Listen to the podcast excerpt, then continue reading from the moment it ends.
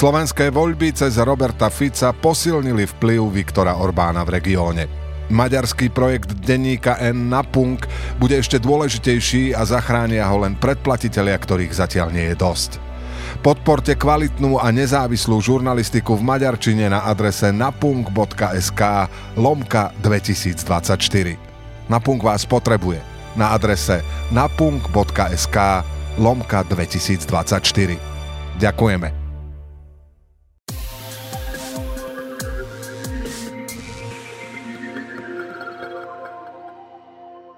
Počúvate čítanie z kníh z vydavateľstva Denníka N. Dnes je to ukážka z knihy Za volantom, prečo šoférujeme tak, ako šoférujeme a čo to o nás hovorí od Toma Vanderbilta.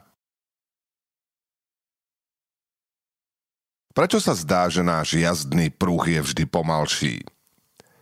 Túto otázku si určite kladiete vo chvíli, keď sa slimačím tempom posúvate po zapchatej diálnici a s narastajúcou frustráciou pozorujete, ako sa autá vedľa vás šinú vpred. Bubnujete prstami po volante, preladíte na iné rádio, zameriate sa na jedno konkrétne auto a vidíte, ako sa vám vzdialuje. Snažíte sa zistiť, na čo slúži to zvláštne tlačidlo vedľa toho na rozmrazovanie zadného skla. Kedy si som si myslel, že to je len otázka prirodzenej náhodnosti diálnice. Raz ma osud nasmeruje do rýchlejšieho pruhu, inokedy ma zase nechá trápiť v tom pomalšom.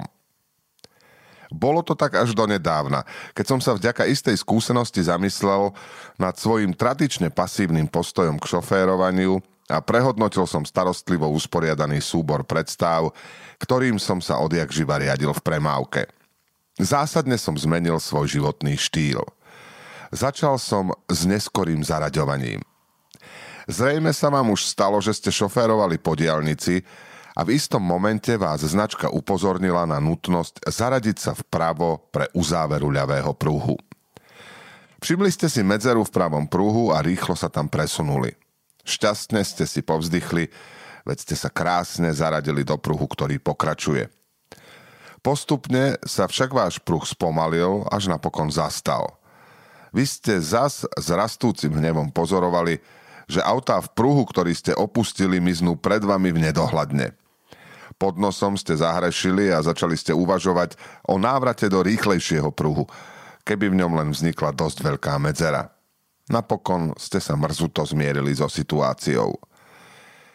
Nedávno som zažil moment osvietenia na diálnici v New Jersey. Bola to typicky vzrušujúca jazda krajinou medzi malebnými ropnými skladmi a chemickými továrňami severného Jersey a v tom sa zrazu pred nájazdom na most Pulasky Skyway pri ceste objavila informácia. Prúh sa o 1 kilometr uzatvára, zaraďte sa doprava. Náhle ma ovládol akýsi impuls nerozvážnosti a odolal som inštinktu vzadu v mozgu, ktorý mi napovedal, aby som sa zaradil do bez tak plného pravého pruhu. Zvyčajne ma nabáda. Rob, ako ti káže značka. Namiesto toho som počúval iný, dôraznejší hlas. Nebuď slaboch, vieš to aj lepšie. Sebavedome som pokračoval ďalej a nevšímal si nevraživé pohľady iných vodičov. Kútikom oka som spozoroval manželky nepokoj. Prešiel som asi popri desiatke aut a v mieste, kde sa vytváral lievik, som znovu nadobudnutým sebavedomím odbočil doprava. Autá sa tam radili na striedačku. Zaradil som sa a predo mnou bola prázdna cesta. Srdce mi búšilo, moja žena si schovala tvár do dlaní. V nasledujúcich dňoch ma ovládal pocit viny a neistoty. Bolo moje konanie nesprávne? Alebo som sa až doteraz mýlil? Pri hľadaní odpovede som zadal anonymnú otázku na stránke Ask Metafilter, kde sa môže hocikto hocičo opýtať kolektívneho vedomia anonymnej masy privzdelaných intelektuálov, ktorí majú vždy na všetko utvorený názor. Chcel som zistiť, prečo sa jeden pruh pohybuje rýchlejšie ako druhý a prečo sa oplatí pripájať sa na poslednú chvíľu. Takisto ma zaujímalo, či je môj nový životný štýl, neskoré zaraďovanie, z nejakého dôvodu priateľný. Prekvapila ma záplava odpovedí aj rýchlosť, s akou prichádzali. Najviac ma však zaskočilo, s akou vášňou a hlbokým presvedčením jednotlivci obhajovali svoje postoje. A to, že hoci mnohí považovali z moje konanie za nesprávne, takmer rovnaký počet diskutujúcich so mnou súhlasil. Namiesto jednoduchej zhody som narazil na priepastne odlišné presvedčenia.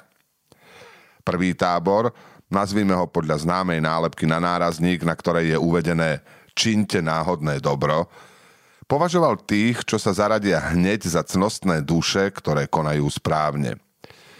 Tí, čo sa pripájajú neskoro, sú za podľa nich arogantní chrapúni. Bohužiaľ, ľudia sú hrozní, napísal jeden činiteľ náhodného dobra. Za každú cenu vás bude chcieť predbehnúť a posnažia sa užiť si zápchu o kúsok pred vami. Ľudia, ktorí sa nazdávajú, že ich záležitosti sú naliehavejšie a sú tak celkovo dôležitejší ako vy, budú pokračovať v jazde a nejaký blbec bez chrbtovej kosti ich pustí pred seba, čím vás ešte viac pomalí. Je to na nič. Žiaľ, takto náš svet funguje. Druhý menšinový tábor, riadiaci sa podľa mňa motta štátu New Hampshire, ži slobodne alebo zomri, Tvrdil, že tí, čo sa pripájajú neskôr, v podstate racionálne využívajú maximálnu kapacitu diálnice, čo je prospešné pre každého. Podľa neho snaha prvého tábora o slušnosť a spravodlivosť v skutočnosti škodí všetkým. Postupne sa to celé skomplikovalo. Niektorí argumentovali, že neskoré pripájanie spôsobuje viac nehôd. Iní vraveli, že pravidlá pre zaraďovanie fungujú oveľa lepšie v Nemecku a naznačovali, že moja dilema azda odhalila akési zlyhanie v charaktere Američanov. Ďalší sa obávali, že ich v tom poslednom momente nik pred seba nevpustí. Niektorí vyhlásili, že by sa snažili zabrániť tomu, aby sa pred nich niekto tesne pred zúžením zaradil, ako to často robia vodiči nákladných aut. Čo sa vlastne stalo? Nejazdíme všetci po tých istých cestách? Neabsolvovali sme všetci také isté skúšky v autoškole? Neprekvapila ma len rôznorodosť odpovedí, ale aj morálna nadradenosť, akú každý prisudzoval svojmu správaniu pri šoférovaní a zároveň odsúdenie určené zástancom opačného názoru. Ľudia väčšinou nevychádzali z pravidel cestnej premávky alebo zo skutočných dôkazov, ale z toho, čo subjektívne považovali za správne. Našiel som dokonca niekoho, kto prežil obrátenie s opačným znamienkom ako ja – až donedávna som sa pripájal na poslednú chvíľu. Písal v ekonomickom periodiku istý manažér softvérovej spoločnosti. A prečo sa začal pripájať skôr? Pretože som si uvedomil, že premávku skoršie pripájanie zrýchľuje.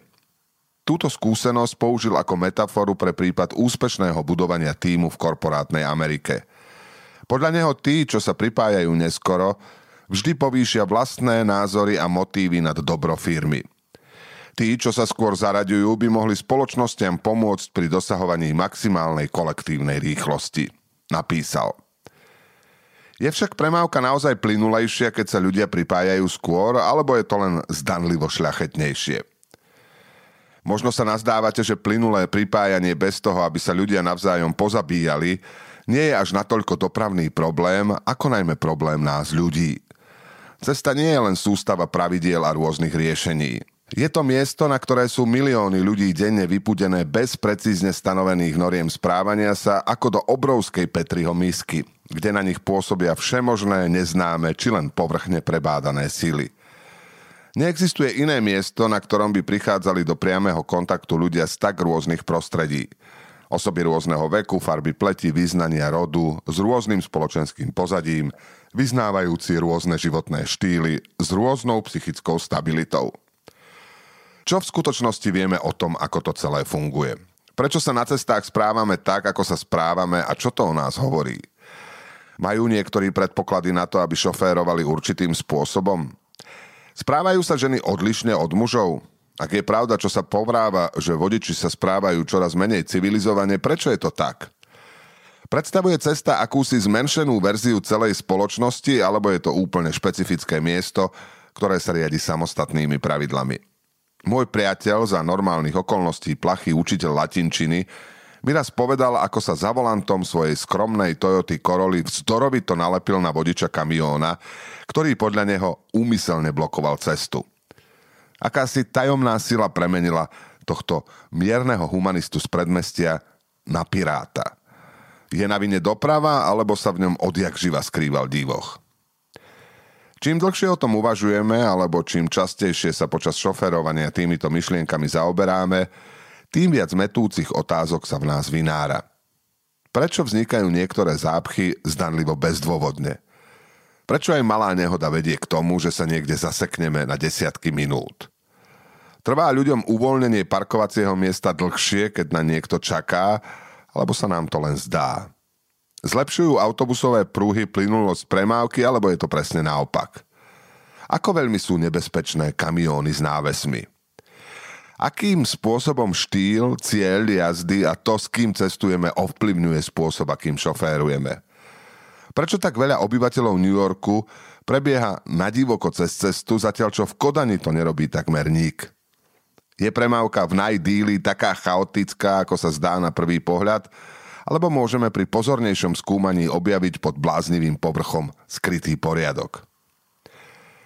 Možno ste sa podobne ako ja niekedy zamysleli nad tým, čo by nám doprava povedala, keby sme začali načúvať. Často počúvame o dopravných problémoch. Čo je však dopravný problém? Pre dopravného inžiniera to môže znamenať, že sa nevyužíva plná kapacita nejakej cesty.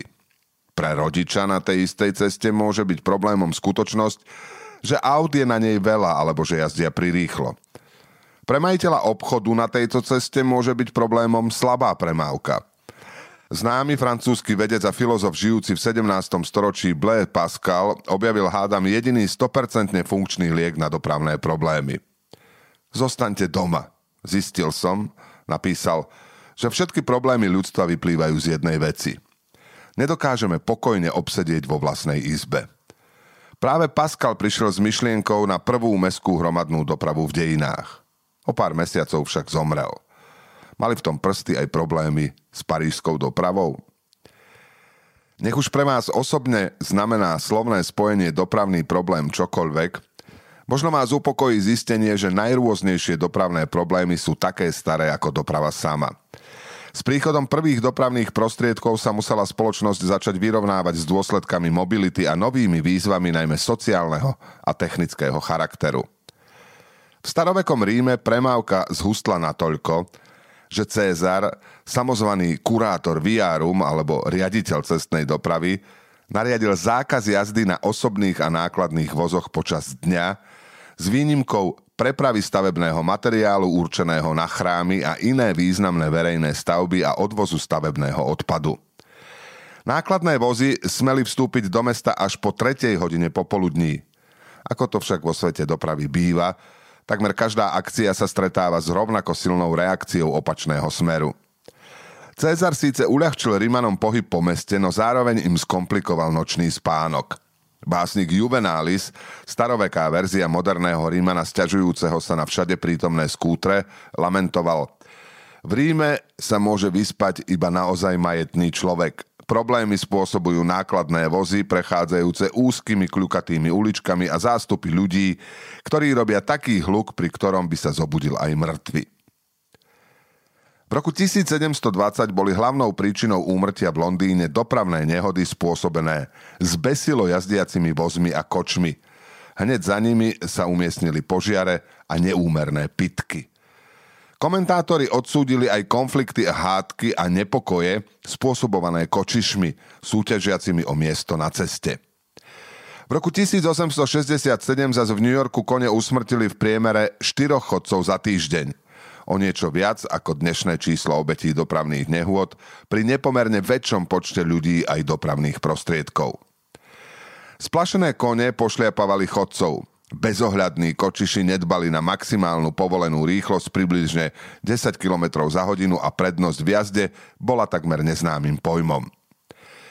Vyzerá to tak, ako by mali kočiši povolenie ignorovať priechody prechodcov a preto musia chodci pri prechádzaní cez cestu bežať a vyhýbať sa vozidlám.